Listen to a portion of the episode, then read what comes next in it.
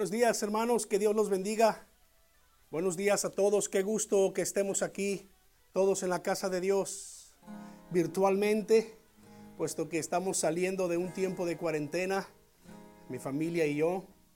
Gracias a Dios porque el Señor tocó la vida de mi esposa y los síntomas fueron leves, de una tos, algo fuerte, de dolor de cuerpo eh, no pasó y gracias a Dios que estamos hoy aquí ya en este lugar para bendecir el nombre de nuestro Dios. Vamos a bendecir el nombre de Dios juntos.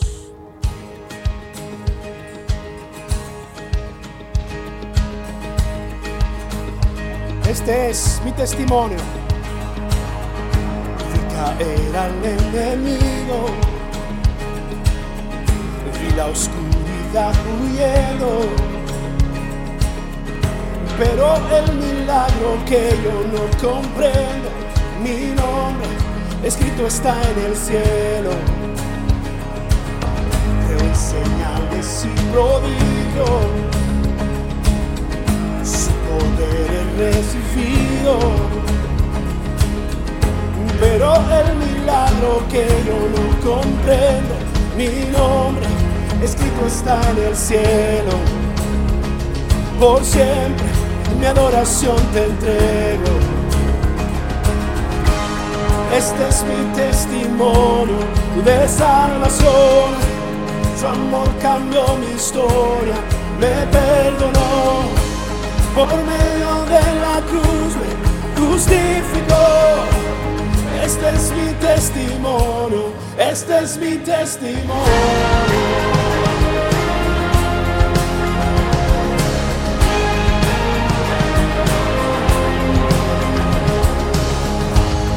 Ante él sus hijos.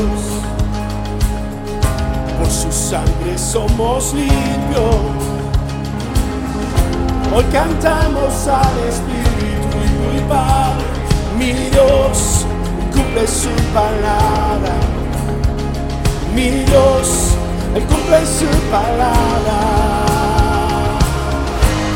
Este es mi testimonio de salvación su amor cambió mi historia, me perdonó, por medio de la cruz me justificó.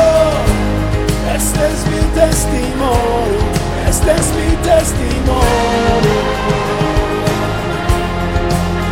Oh,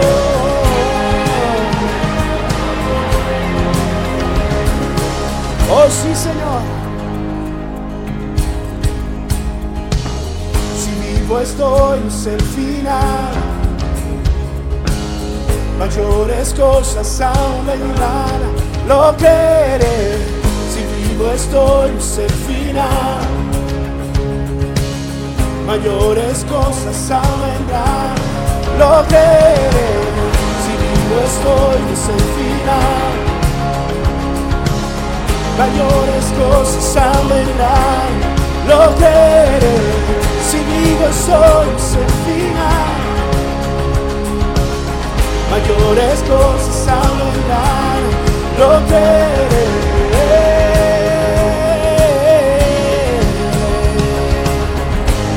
Este es mi testimonio de salvación. Su amor cambió mi historia, me perdonó. Por medio de la cruz me justificó este es mi testimonio, que vivo estoy. Este es mi testimonio de salvación. Su amor cambió mi historia, me perdonó. Por medio de la cruz me justificó. Este es mi testimonio, este es mi testimonio. Que vivo estoy.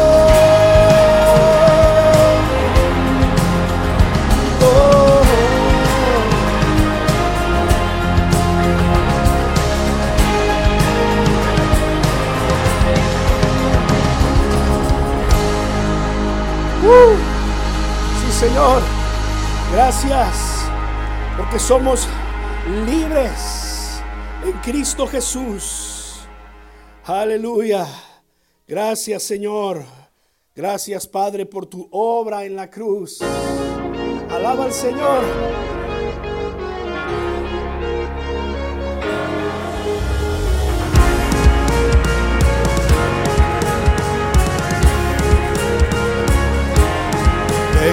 Tumba y la oscuridad.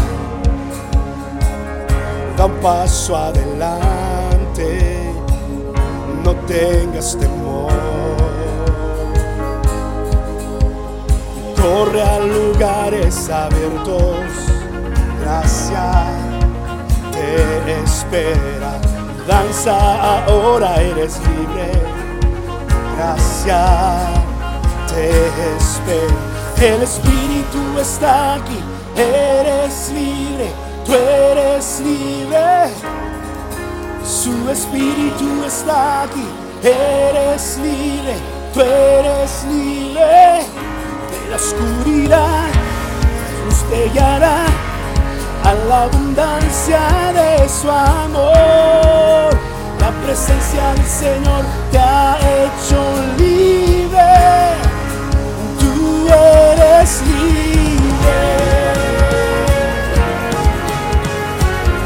Somos libres en Cristo.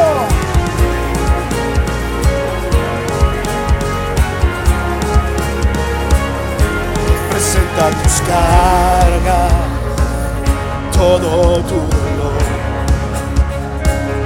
Regresa al comienzo, a la comunión.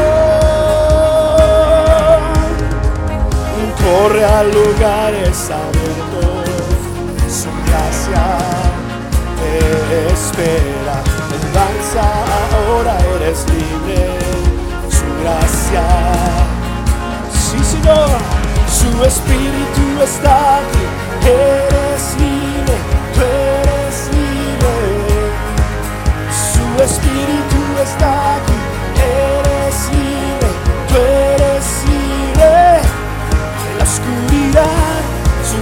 guiará a la abundancia de su amor. La presencia del Señor te ha hecho libre. Tú eres libre.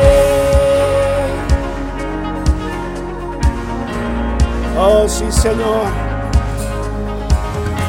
En el nombre de Jesús somos libres. Eres libre. Liberación recibo hoy en el nombre de Jesús. Y por su amor completo soy en el nombre de Jesús. Liberación recibo hoy en el nombre de Jesús. Y por su amor completo soy en el nombre. Liberación recibo, liberación recibo hoy el nombre de Jesús. Y por su amor completo soy en el nombre de Jesús.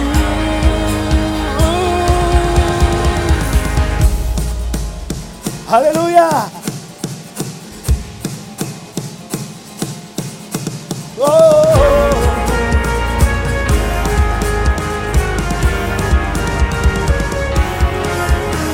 Espíritu está aquí, eres libre, eres libre.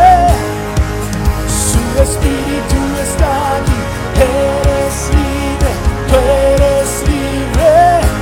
De la oscuridad, su luz te guiará, la abundancia de su amor. La presencia del Señor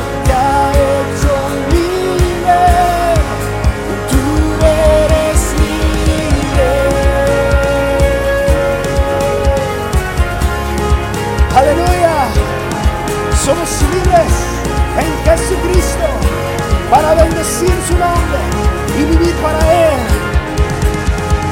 Danza, ahora eres libre. Su gracia te espera. Danza, ahora eres libre. Su gracia te espera. ahora eres libre. Gracia te espera. Danza, ahora eres libre. Su gracia.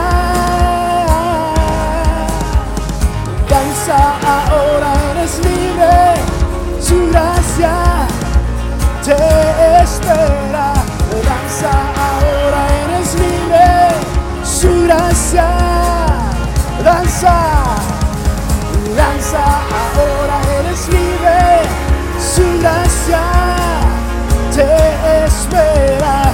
Danza, ahora eres libre. Su gracia. Su espíritu está aquí. Eres libre, eres libre. Su espíritu está aquí. Tú eres libre, tú eres libre de la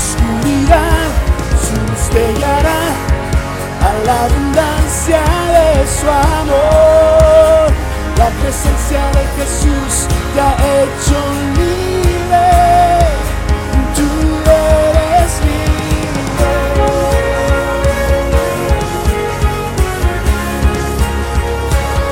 Tú eres libre.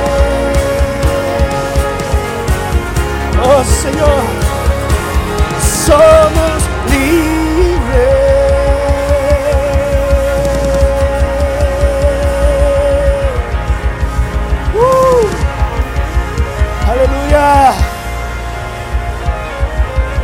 Somos libres en Jesucristo por el poder del Espíritu Santo, el mismo poder, el mismo poder que levantó a Cristo de la tumba.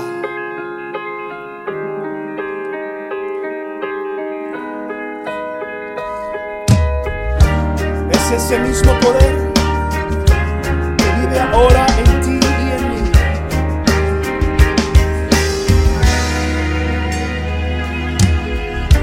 Cristo, Cristo, Redentor,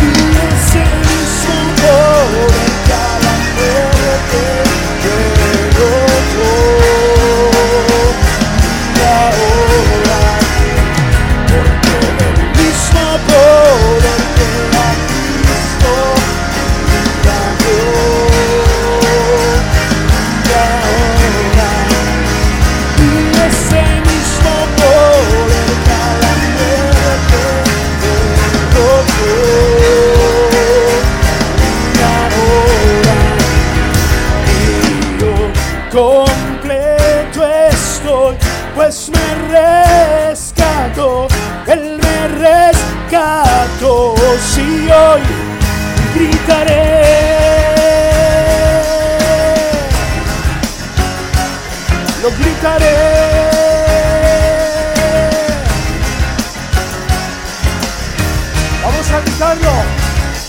Amén. Las cadenas se van. Tengo hoy libertad. Las cadenas se van. Tengo hoy libertad. Si hoy yo lo gritaré. Las cadenas se van.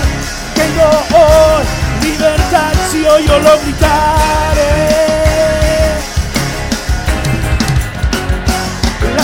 Cadenas se van. Tengo hoy libertad si hoy yo lo gritaré. Una más. Las cadenas se van. Tengo hoy libertad si hoy yo lo gritaré.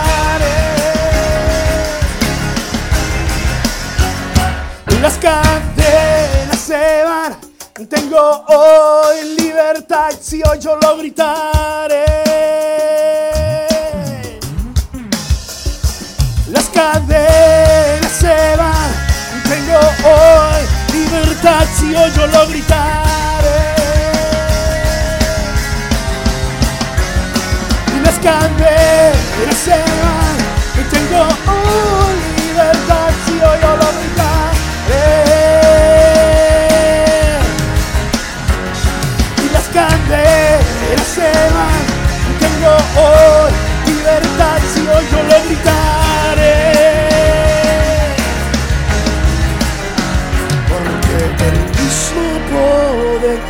A Cristo viva yo, vive ahora.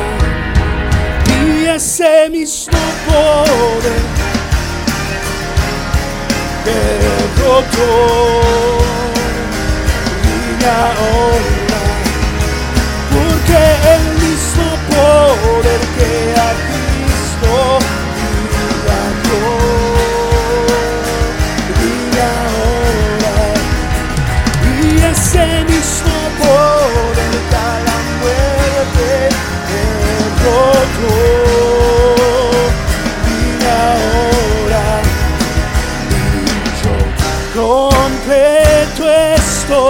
pues me rescató, Él me rescató.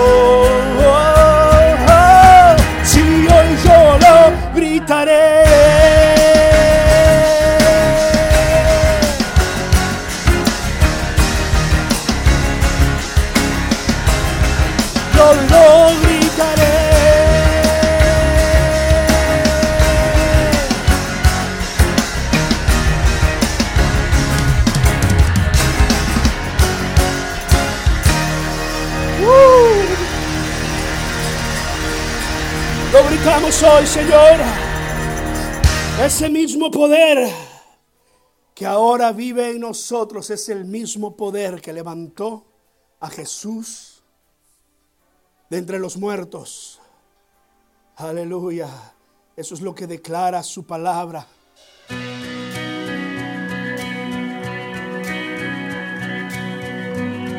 Bendecimos, Señor.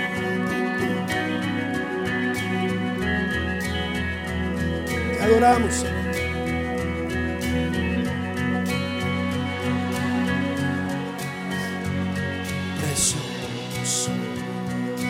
Precioso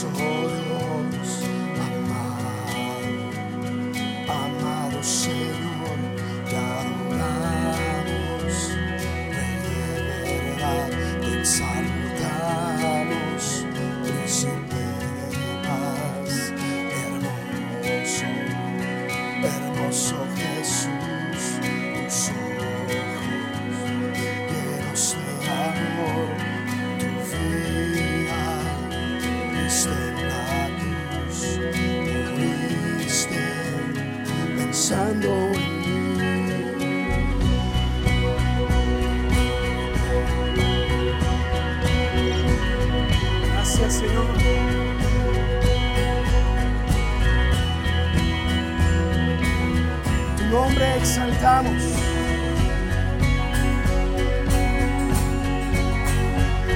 nombre exaltamos, tu nombre levantamos, el nombre de Cristo, el nombre de Cristo.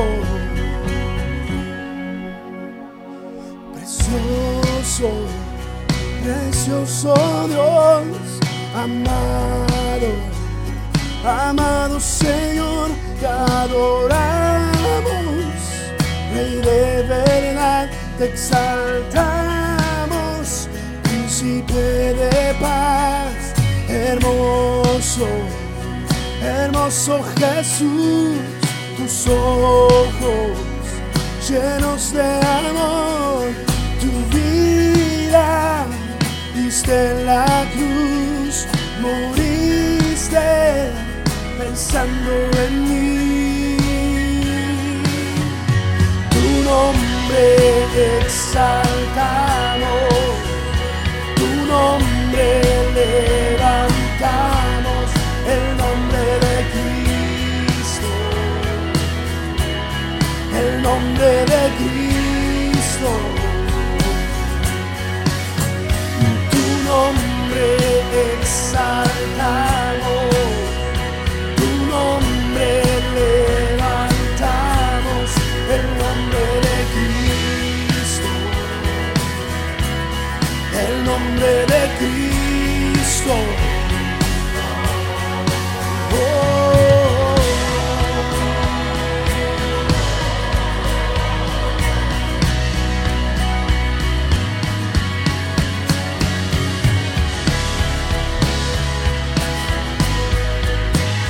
Vamos a decirlo una vez más.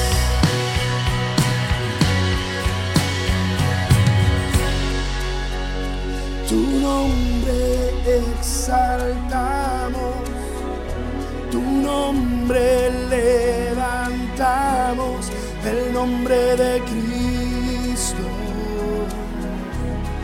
el nombre de Cristo.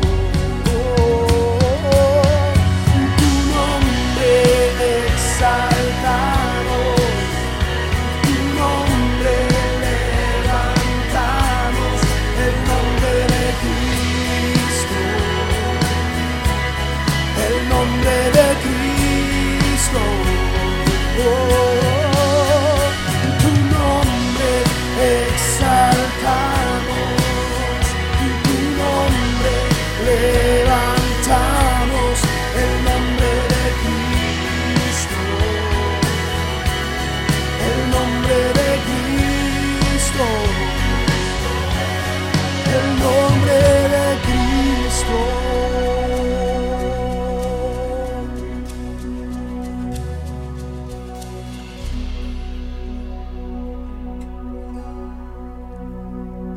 Tu nombre en alto, Jesucristo.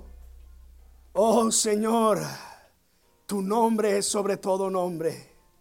Y ante tu nombre nos postramos y te adoramos con todo nuestro corazón, con todo nuestro ser. Bendito sea tu nombre, Señor. Aleluya.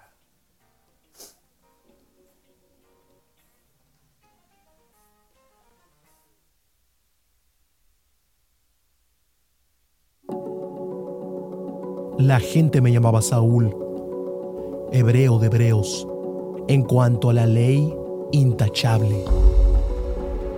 Pero vi crecer la rebelión, como fuego se extendió. Declaraciones de un Mesías y una resurrección. Es el Hijo de Dios, clamaban, y por esa razón los perseguía. Mi meta era la plena destrucción pero en el camino de ruina mi mundo se hizo pedazos. Una voz me llamó por nombre y fueron abiertos mis ojos. El fuego que quise extinguir ahora me consumía y me refinaba. La gente me llamaba Saúl, pero eso era otra vida. Y ahora soy una nueva creación. Ya no vivo yo, sino Cristo vive en mí. Y ni la muerte ni la vida, ni siquiera los poderes del infierno me separarán del amor de Dios en Cristo Jesús.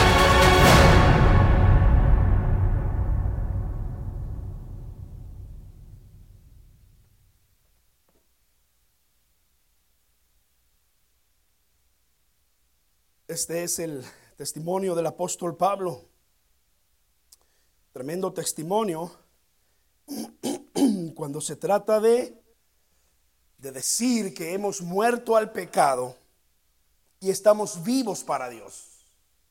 Y como lo dijo en su palabra, ah, como lo dijo en, su epístola a, a los Gálatas, con Cristo estoy juntamente crucificado y ya no vivo yo, mas vive Cristo en mí. Déjeme por mis lentes.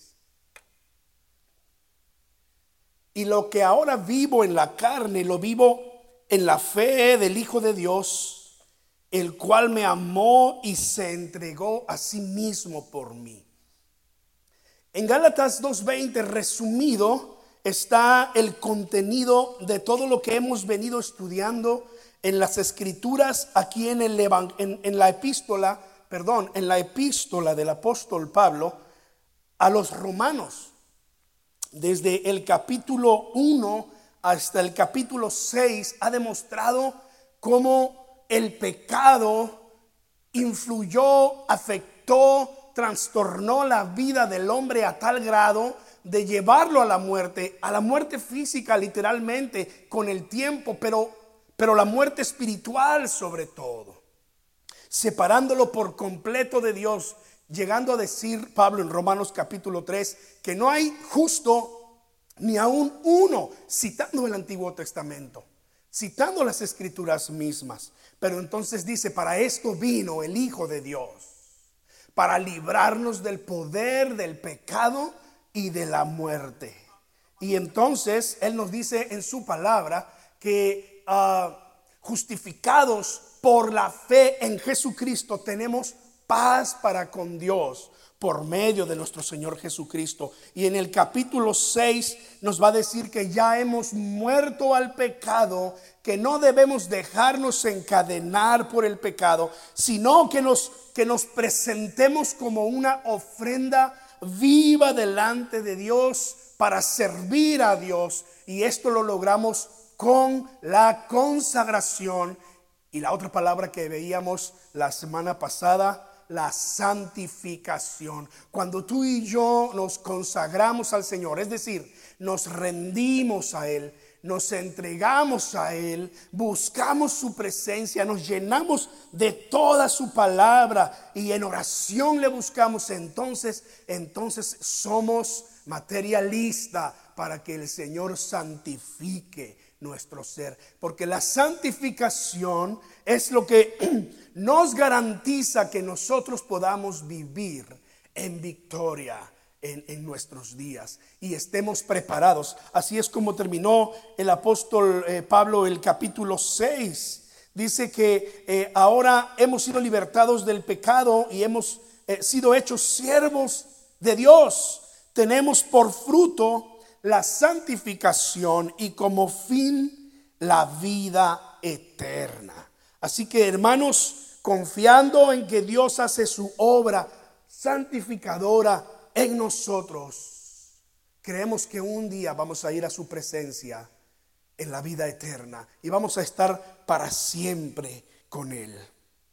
El capítulo 7 lo abre entonces eh, retomando un poco ese problema del pecado en la vida del hombre. Dice la escritura en el capítulo 7, en los primeros versículos, comparando con el matrimonio, dice Pablo, mientras estás casado te unes a tu esposa, a tu esposo por la ley, pero cuando uno muere, entonces la ley ya no tiene poder, ya no tiene vigencia, ya no tiene valor, porque ha muerto. Y luego dice, así también ustedes hermanos han muerto a la ley mediante el cuerpo de Cristo para que seamos de otro, del que resucitó de los muertos. Amén. Así que hemos muerto al, pecado y como es, hemos muerto al pecado y pertenecemos a Dios, entonces la ley, la ley ya no tiene para nosotros ese poder que tenía. Dice entonces la escritura en el capítulo, mismo capítulo 7, versículo 7, ¿qué diremos pues? ¿Que la ley es pecado? Y Pablo va a aclarar y decir en ninguna manera. Recuerde que esta expresión se utiliza eh, eh, más de 20 veces en, en las escrituras aquí en el libro de los Romanos. Y es una expresión que Pablo la utiliza para refutar lo que cualquiera pudiese decir en contra de Dios, en contra de la verdad. Entonces, como la ley, la ley nos ha mostrado el pecado y nos ha, señalado que somos pecadores, por eso es que la ley es pecado, por eso es que la ley es mala y Pablo va a decir en ninguna manera, la ley, la ley no es pecado, la ley no es mala. Es cierto, conocimos el pecado por la ley, porque si la ley no dijera que la codicia es pecado, entonces yo no supiera que la codicia es pecado. Mas el pecado, tomando ocasión por el mandamiento, produjo en mí toda codicia, porque sin ley el pecado está muerto. Y yo sin ley y vivía en un tiempo, pero venido el mandamiento, el pecado revivió y yo morí y hallé que el mismo mandamiento que era para vida, a mí me resultó para muerte, porque el pecado, tomando ocasión por el mandamiento, me engañó y por él me mató. De manera que la ley a la verdad es santa y el mandamiento es santo, justo y bueno. Luego lo que es bueno vino a ser muerte para mí en ninguna manera, sino que el pecado, para mostrarse pecado, produjo en mí la muerte por medio de lo que es bueno, a fin de que por el mandamiento el pecado llegase a ser sobremanera pecaminoso.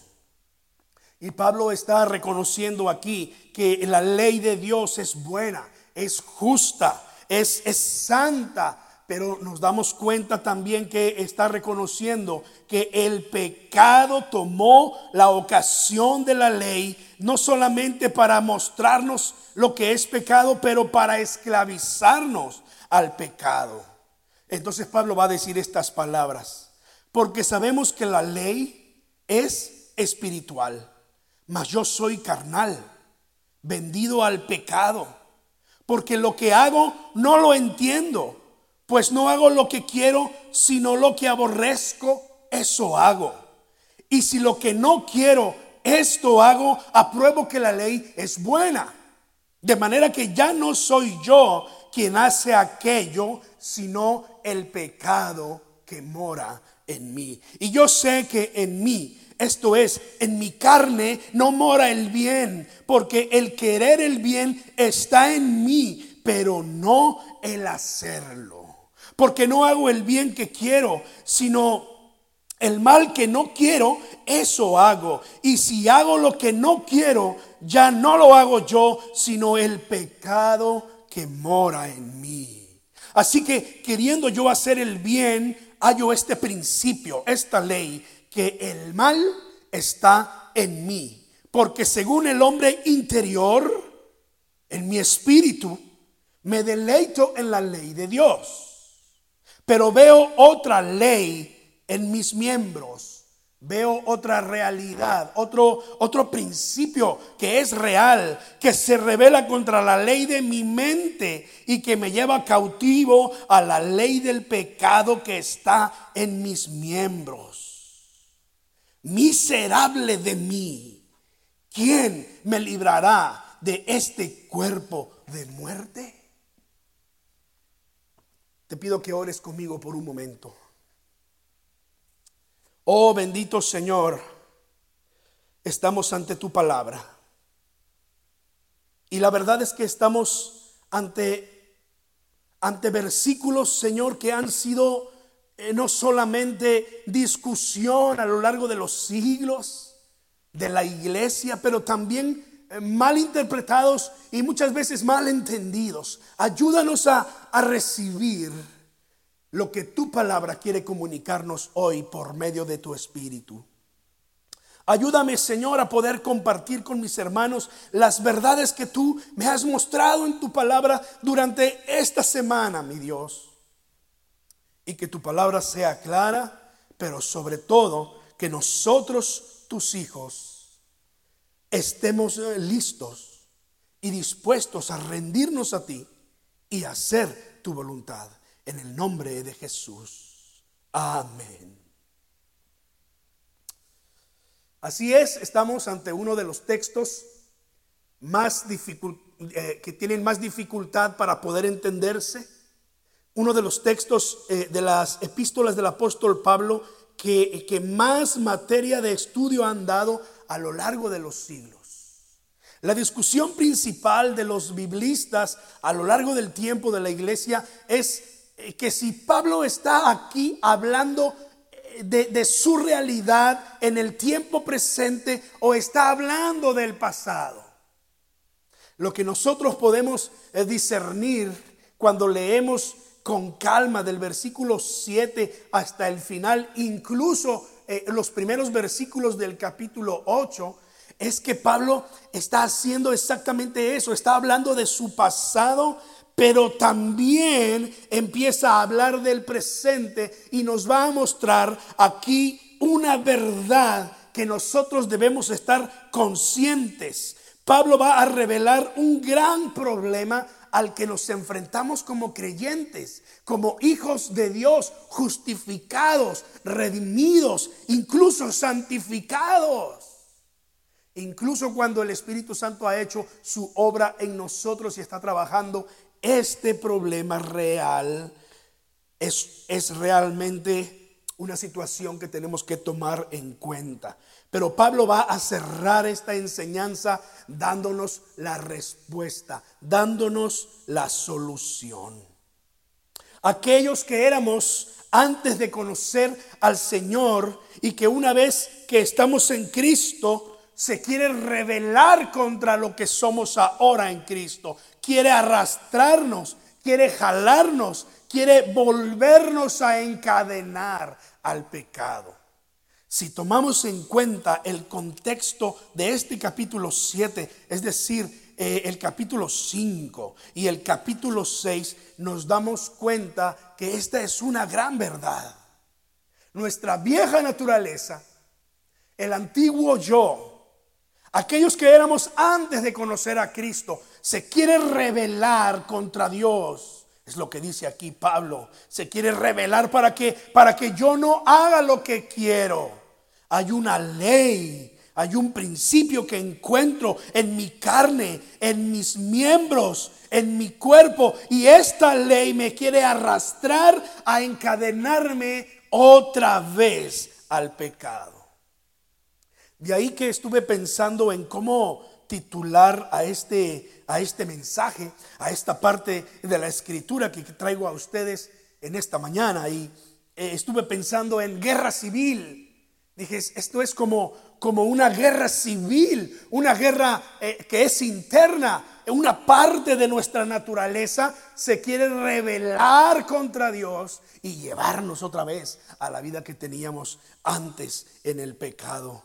¿Cómo lo titularé? Estuve pensando enemigo íntimo, pero luego me acordé que hay una serie en la televisión que se llama así, enemigo íntimo. Dije, no, mejor no. Pero la verdad es que este, esto que está Pablo aquí diciendo, esta ley que está en nuestros miembros, en nuestra carne, en nuestro cuerpo, es un enemigo es un enemigo que está allí adentro queriéndonos, queriéndonos vencer en cada ocasión que tiene. Durmiendo con el enemigo. Me acordé que hay una película así, incluso hasta estuve leyendo un poco de qué, de qué se trataba. Ya la vi hace muchos años, no recuerdo los detalles, pero parece que es una esposa que era maltratada por el esposo y ella eh, eh, finge su muerte con tal de liberarse del esposo. Y claro, ya la sinopsis de la película no te dice más, ¿verdad? Ah, eh, yo creo que voy a, voy a verla un día de estos para, este, para saber de qué se trata. Durmiendo con el enemigo, porque ese es, ese es el enemigo que quiere eh, despertar en nosotros y quiere revelarse y quiere llevarnos al pecado. Pero luego estuve pensando un poco y dije, creo que lo que Pablo está aquí diciendo es exactamente esto, venciendo a mi peor enemigo. Porque Pablo nos va a dar aquí la clave, nos va a dar aquí el secreto, y le pongo comillas, porque no es ningún secreto, sobre cómo vencer a este enemigo íntimo, a este enemigo dentro de nosotros que se quiere revelar. En el capítulo 7 entonces de Romanos y los primeros versículos del capítulo 8, Pablo va a hablar de cuatro verdades que nosotros tenemos que reconocer y dentro de esas cuatro verdades está la solución que él da de Dios. La número uno, reconocemos la lucha interna que hay en nosotros. El versículo 15 dice, porque lo que hago no lo entiendo, pues no hago lo que quiero, sino lo que aborrezco, eso hago. Y si lo que no quiero esto hago, apruebo que la ley es buena. De manera que ya no soy yo quien hace aquello, sino el pecado que mora en mí. Y yo sé que en mí, esto es en mi carne, no mora el bien, porque el querer el bien está en mí, pero no el hacerlo, porque no hago el bien que quiero, sino el mal que no quiero eso hago. Y si hago lo que no quiero, ya no lo hago yo, sino el pecado que mora en mí. Así que, queriendo yo hacer el bien, hallo esta ley, que el mal está en mí. Y no hay que malinterpretar las palabras del apóstol Pablo. Porque yo he escuchado enseñanzas dentro de la iglesia de personas que dicen, que Dios nos dice, que la Biblia dice, que Pablo enseñó, que en nosotros están esas dos naturalezas gobernándonos. Y esto no es lo que Pablo está diciendo. Pablo está reconociendo que sí, nuestro cuerpo, nuestros miembros, nuestro cuerpo físico como tal está vendido al pecado en el sentido de que tiene todavía las consecuencias del pecado. Recuerda, Dios le dijo a Adán y Eva, no comas de este árbol de la ciencia del bien y del mal, porque el día que tú comas de él, ciertamente morirás. Y eso fue lo que pasó cuando Adán y Eva comieron de ese fruto, ellos empezaron a morir. No murieron inmediatamente, pero empezaron a morir. Al principio los hombres vivían más de 900 años. Después el Señor en el tiempo del diluvio lo, redujo a 120 años promedio. Y luego los salmos dicen que la edad del hombre son 70 y en los más robustos 80 y 80 y, y hay algunos que llegan todavía a mayor edad. Pero dice ahí la escritura en el salmo, con todo su fortaleza es molestia y trabajo. ¿Sabes por qué? Porque este cuerpo fue dañado por el pecado. La, redención que el Señor Jesucristo nos dio, la salvación, eh, eh, empieza de adentro hacia afuera. El Señor limpia tu corazón, el Señor perdona tus pecados, el Señor santifica nuestro corazón, pero los efectos del pecado en el cuerpo todavía permanecen por mucho tiempo. Y por eso es que la palabra del Señor tiene esta enseñanza, pero no significa que el bien y el mal están dentro de, dentro de nosotros a la idea de la, de la filosofía y la enseñanza china del yin y del yang. Yo no sé si tú has oído un poco acerca de esto, del yin y del yang, la, fuerza negativa y positiva, el bien y el mal. son parte del ser humano y allí estarán para siempre y no hay nada que se pueda hacer. Pues no es eso lo que Pablo está diciendo. Ve conmigo a Gálatas capítulo 5. Porque lo que dice Gálatas capítulo 5 es lo que Pablo está diciendo en estos versículos de Romanos 7. Recuerda que hay que leer las escrituras en un contexto más amplio. La escritura misma, la palabra del Señor, ayuda a entender otros textos. 5.16. Gálatas 5.16. Digo pues, anden en el Espíritu y no satisfagan los deseos de la carne. Lo voy a decir de otra manera. Vivan en el Espíritu, vivan según el Espíritu y no alimenten los deseos de la carne. Porque el deseo de la carne es contra el Espíritu. ¿Ves lo que estaba diciendo Pablo acá en Romanos capítulo 7? Que esta ley se revela contra la ley de Dios. Que esta ley del cuerpo, de los miembros, eh, eh, se revela contra la mente y contra la ley de Dios y que lo quiere llevar cautivo al pecado otra vez. Pablo lo dice en el versículo 23, en el capítulo 7. Sigo leyendo aquí, porque el deseo de la carne es contra el espíritu. Ahora, em, quiero que empieces a notar esto. Gálatas, cada vez que menciona espíritu, está escrito con E mayúscula. Porque está hablando del Espíritu Santo que está dentro del creyente, que está en nosotros, que mora en nosotros. Anden en el Espíritu, no alimenten los deseos de la carne, porque los deseos de la carne son contra el Espíritu. Y el del Espíritu es contra la carne. Y estos se oponen entre sí para que no hagan lo que quieren hacer. ¿Te, suenan parecidas las palabras que están en Romanos 7? Lo que no quiero hacer, eso hago. Bueno, lo que pasa es que el, deseo, los deseos de la carne se oponen al del espíritu. Y, dice luego el versículo 18, pero si son guiados por el espíritu, no están bajo la ley. La ley ya no tiene ese poder que antes tenía con el pecado. Dice, y manifiestas son las obras de la carne.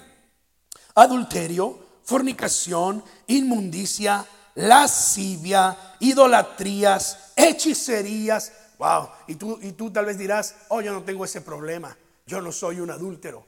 Oh, yo no soy un asesino. Oh, yo no soy este eh, un, un, fornicario. Oh, yo no soy un idólatra. Oh, yo no soy un hechicero. Pero ¿qué tal esto otro? Enemistades, pleitos, celos, iras, contiendas, disensiones, herejías, envidias, homicidios, borracheras, orgías y cosas semejantes de a estas, acerca de las cuales os amonesto, dice Pablo, como ya les he dicho antes, que los que practican tales cosas no heredarán el reino de Dios.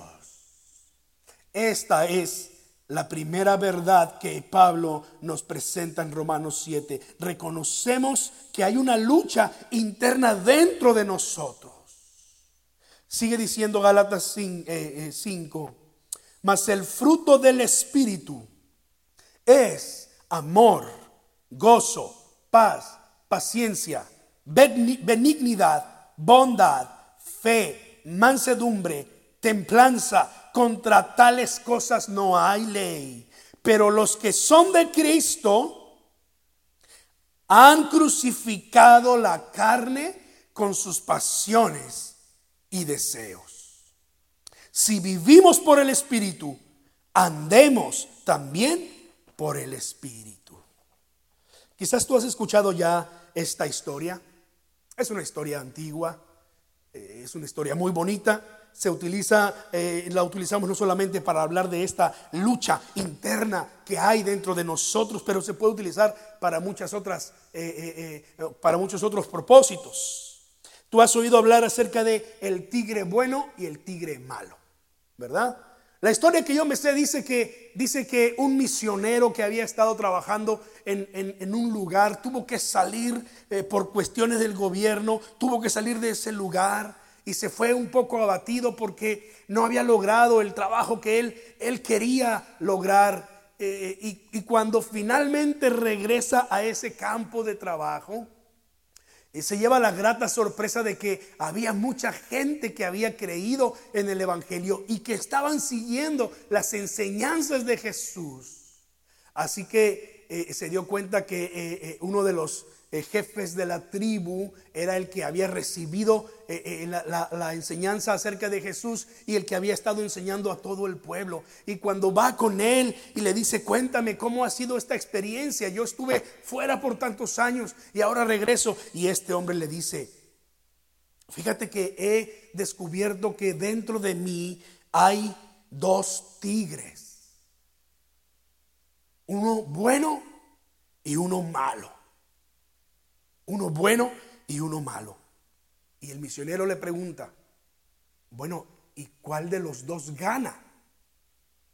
Y este hombre le dice, el que alimento más, el que alimento más. Lo que está diciendo aquí el apóstol Pablo en Gálatas capítulo, perdón, en Gálatas capítulo 5 es exactamente eso.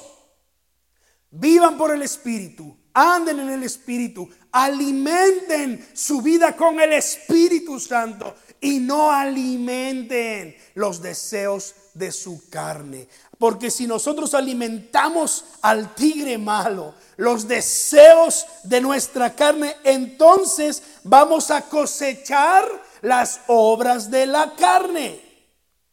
Algunos, alimentando más a su carne, fortaleciendo más ese, ese tigre malo que está dentro y que no lo deja avanzar, se dejan vencer por la carne, porque proveen más para la carne porque alimentan la carne. La Biblia a estos cristianos los llama carnales. Pablo los llega a mencionar en su primera carta a los Corintios. Eran los cristianos que andaban dividiendo la iglesia. Eran los cristianos que andaban causando problemas. Wow, los llama carnales. Pero, pero a los otros, a los que eh, se alimentan por el Espíritu y fortalecen el hombre interior, a ellos los llama espirituales. Mira otra vez Gálatas. Pero ahora el capítulo 6, el versículo 1 dice, hermanos, si alguno fuere sorprendido en alguna falta, ustedes que son, ¿qué dice ahí? Espirituales.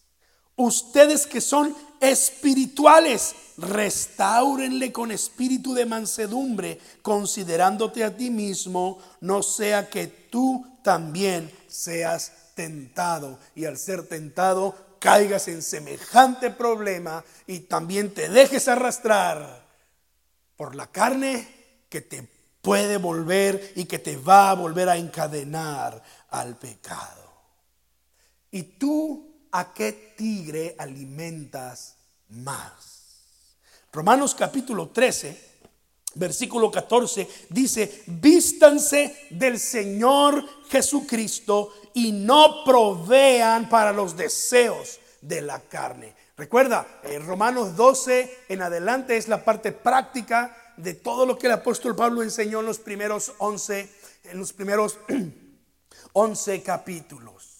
Así que allá en el capítulo 13, eh, versículo 14, le va a volver a decir a la iglesia, vístanse del Señor Jesucristo, no provean para los deseos de la carne, porque esta ley, este, esta realidad que está en la naturaleza humana, quisiera empoderarse para gobernar nuestra vida, pero no la vamos a dejar. ¿Cuántos pueden decir amén?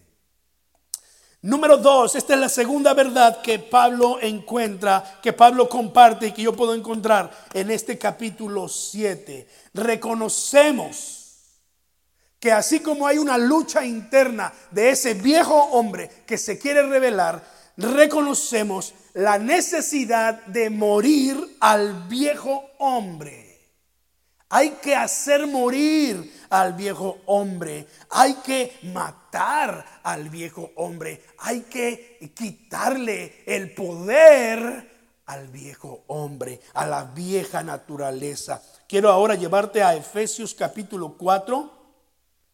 Vamos rápidamente a Efesios capítulo 4 y versículos 22 al 24 donde dice la palabra del Señor, en cuanto a la pasada manera de vivir, despójense del viejo hombre que está viciado conforme a los deseos engañosos y renuévense en el espíritu de su mente y vístanse del nuevo hombre creado según Dios en la justicia y santidad de la verdad. Misma verdad que está en Gálatas capítulo 5. Ve conmigo allá, Gálatas capítulo 5. ya me pasé de Gálatas. Eh, perdón, no es Gálatas, es Colosenses. Es Colosenses. Colosenses capítulo 5, 3, eh, perdón. Tengo que hacer más grande la letra de mis notas porque de pronto ya no las estoy viendo bien. Es el reflejo aquí de la luz también, perdón hermanos. Déjenme mover un poco para poder eh, ver bien. Muy bien. Colosenses capítulo 3, versículo 5. Dice así, hagan morir pues lo terrenal en ustedes. Es decir, fornicación, impureza, pasiones desordenadas malos deseos, avaricia, que es idolatría, cosas por las cuales la ira de Dios viene sobre los hijos de desobediencia, en las cuales ustedes también anduvieron en otro tiempo cuando vivían en ellas. Hagan morir lo terrenal. Ve al versículo 9 y 10, ahí mismo, Colosenses 3. 9 y 10. Dice, no mientan los unos a los otros, habiéndose despojado de qué? Del viejo hombre con sus hechos y revestido del nuevo, el cual, se, eh, el cual conforme a la imagen del que lo creó, se va renovando hasta el conocimiento pleno. Ya no, te, ya no te dejes guiar por el viejo hombre, hazlo morir. Cuando el versículo 5 ahí en Colosenses 3 dice, haz morir lo terrenal en ti, lo que está diciendo es, tienes que hacer morir esas antiguas costumbres. Es decir, ya no alimentes esos, esos deseos de la carne sino empieza a alimentarte y sigue alimentándote del Espíritu, porque en la medida en que tú te alimentas eh, eh, del Espíritu, tu, tu viejo hombre, tu viejo yo, tu antigua vida, tu vieja naturaleza estará muriendo y muriendo. Esa fue la verdad que Pablo dijo a los Gálatas 2.20, versículo que citábamos al principio con Cristo estoy juntamente crucificado. Es lo que dijo. Es decir, yo, yo sigo a Cristo y Jesucristo dijo, el que quiera venir en pos de mí, niéguese a sí mismo, tome su cruz y sígame. ¿Y sabes a dónde fue Jesucristo con una cruz? Exactamente a morir. Y así también nosotros. Y Pablo dice, pues yo estoy juntamente crucificado con mi Señor Jesucristo. Es decir, ya no vivo yo, he muerto a mi viejo yo, he muerto al pecado. Ya no vivo yo, Cristo vive en mí. Y lo que ahora vivo en la carne, lo vivo en la fe del Hijo de Dios, el cual me amó y se entregó a sí mismo por mí. Ahora vivo en la fe del Hijo de Dios. Ahora yo quiero alimentarme del Espíritu, quiero fortalecer el hombre interior para que el hombre interior sea el que, el que reine, el que gobierne y yo pueda agradar a Dios en mi diario vivir. Esa consagración de la que hablábamos la semana pasada. Esa consagración mata al viejo hombre, lo debilita hasta dejarlo sin poder, hasta dejarlo sin fuerza. Pero no es suficiente hacer morir lo terrenal en nosotros. No es suficiente hacer morir la carnalidad. Esta es la tercera verdad de Romanos 7. Reconocemos la necesidad de fortalecer nuestro ser interior. El Espíritu Santo hace eso. Por eso Pablo va a insistir, ya no le ya no alimenten su carne, más bien vivan en el espíritu. Porque de esa manera no solamente vamos a terminar de hacer morir lo terrenal en nosotros, pero de esa manera vamos a garantizar la victoria en nuestras batallas. Mira lo que Pablo escribió en el capítulo 8. Ya él expresa en el 7:24, miserable de mí, ¿quién me librará de este cuerpo de muerte? Y yo terminé mi lectura del inicio del mensaje allí, pero el versículo 25 es revelador para nosotros. No abundo mucho porque ah, con ese punto voy a cerrar, con esos versículos voy a cerrar, pero allí el Señor, allí la palabra del Señor dice, Pablo exclamando este grito de victoria, Gracias doy a Dios por Jesucristo, Señor nuestro. Ahora mira Romanos 8, versículos 10 y 11. Romanos 8, versículo 10 y 11. Pero si Cristo está en ustedes, el cuerpo en verdad está qué? Muerto a causa del pecado, mas el espíritu vive a causa de la justicia. Y si el espíritu, ahora aquí en, en el versículo 10, el espíritu está con E minúscula. Para los buenos lectores de la Biblia se van a dar cuenta que está con E minúscula, porque habla de tu hombre interior, habla de tu espíritu. El hombre en esencia es cuerpo, alma y espíritu. El cuerpo es, es, tu parte física, tu parte tangible, que es lo que te permite levantarte y moverte. Tu alma tiene más que ver con tu mente, con tu razonamiento, con tu capacidad de, no solamente de entendimiento, pero tu, capaz, tu capacidad de decisión, tu capacidad de ejercer tu voluntad. Mente, eh, eh, cuerpo, alma o mente y espíritu. El espíritu es esa parte inmaterial que puso Dios en la naturaleza humana. Es la forma en cómo Dios se comunicaba con su creación, eh, con, con, con el hombre y la mujer. Mas cuando ellos le fallaron a Dios, el espíritu murió.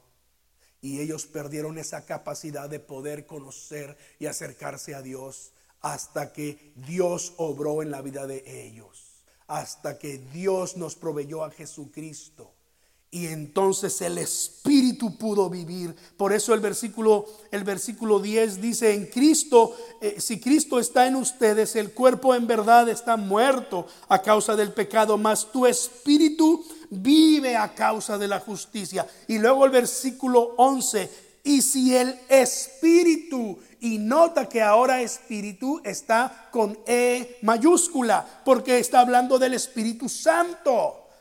Y si el espíritu de aquel que levantó de los muertos a Jesús mora en ustedes, el que levantó de los muertos a Cristo Jesús, vivificará también sus cuerpos mortales por su espíritu que mora en ustedes. ¡Uh!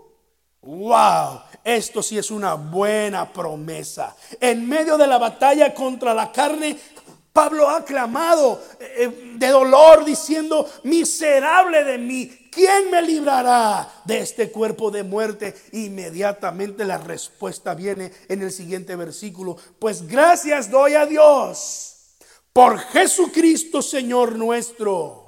Porque el Señor Jesucristo hizo posible que nuestro espíritu viviera. Y a través de la promesa de su Espíritu Santo, por la obra de santificación que Él hace en nuestra vida, en nuestro corazón, hoy nosotros podemos vivir para Él. Hoy nosotros podemos fortalecer nuestro hombre interior, nuestro ser interior. Gracias doy a Dios. El capítulo 8, versículo 2, ahí en Romanos nos va a decir que la ley del Espíritu de vida, del Espíritu Santo, nos ha librado ya de la ley del pecado y de la muerte. Y luego en el versículo 3 dice que Dios condenó al pecado en su carne por medio de la muerte de Jesucristo. Y luego en el versículo 4 dice, esto es los que no viven conforme a la carne, sino conforme al Espíritu para luego cerrar con los versículos 9 al 11.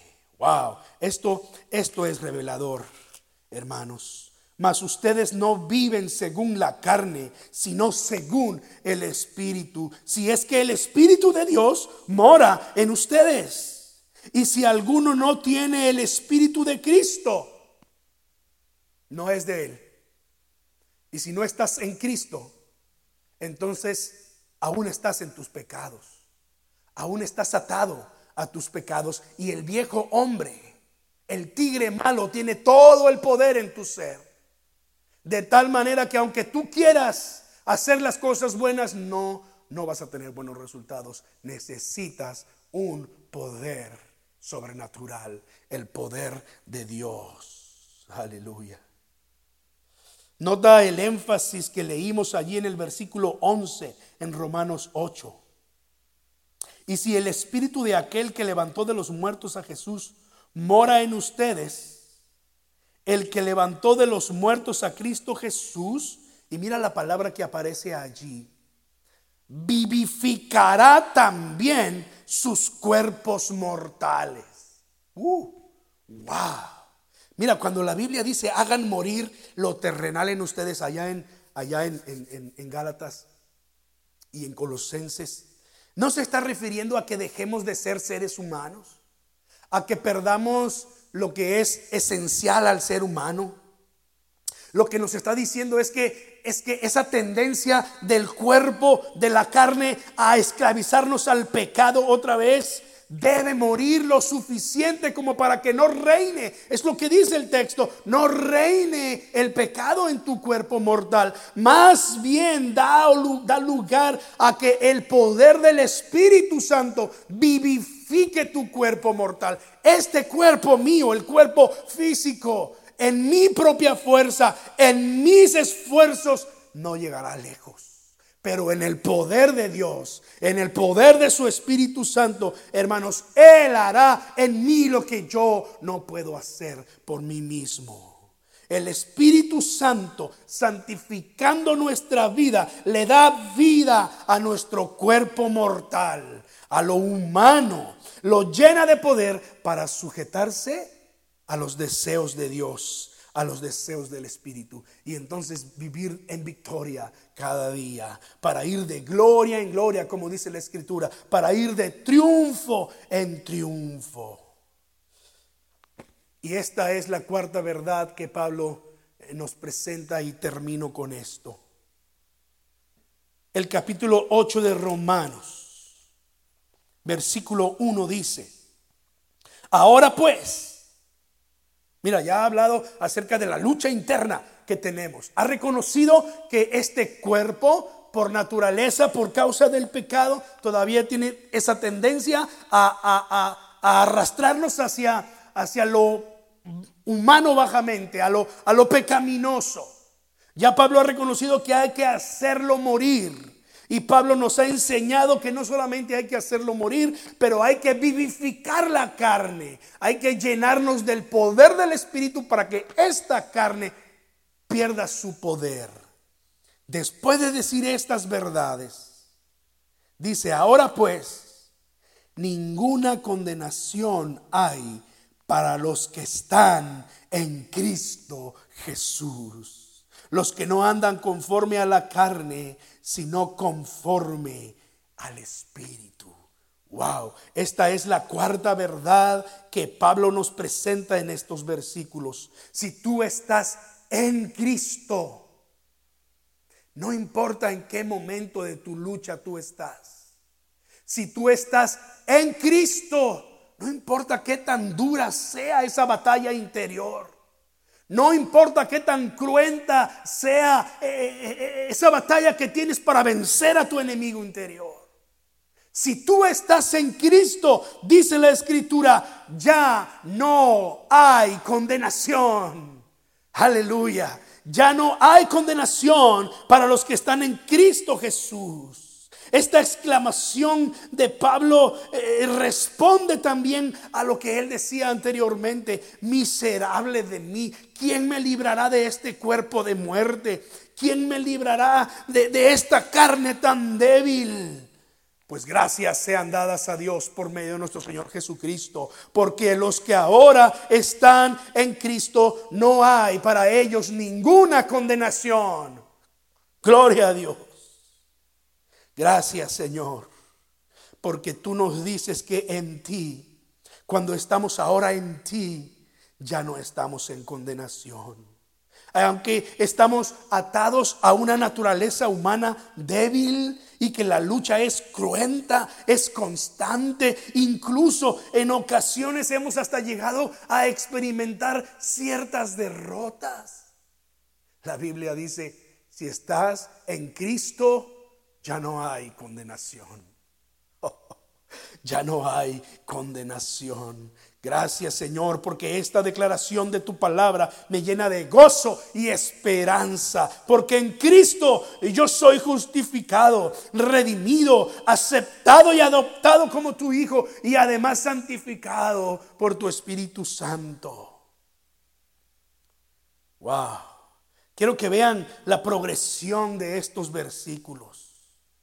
El conflicto que está eh, mostrado en el capítulo 7 ya decíamos, se libra entre los deseos de mi espíritu y los deseos de mi carne. Mientras que al principio del capítulo 8 el conflicto ya no se va a mostrar entre los deseos de mi mente para honrar a Dios y los deseos de mi carne, sino se va a centrar entre el, en el conflicto entre el Espíritu Santo y la carne. ¿Por, qué no pones eh, eh, un poquito más en la lectura aquí eh, en el capítulo 8? Porque la ley del Espíritu de vida en Cristo Jesús me ha librado de la ley del pecado y de la muerte. Porque lo que era imposible para la ley, por cuanto era débil por la carne, Dios enviando a su Hijo en semejanza de carne de pecado y a causa del pecado condenó al pecado en la carne para que la justicia de la ley se cumpliese en nosotros,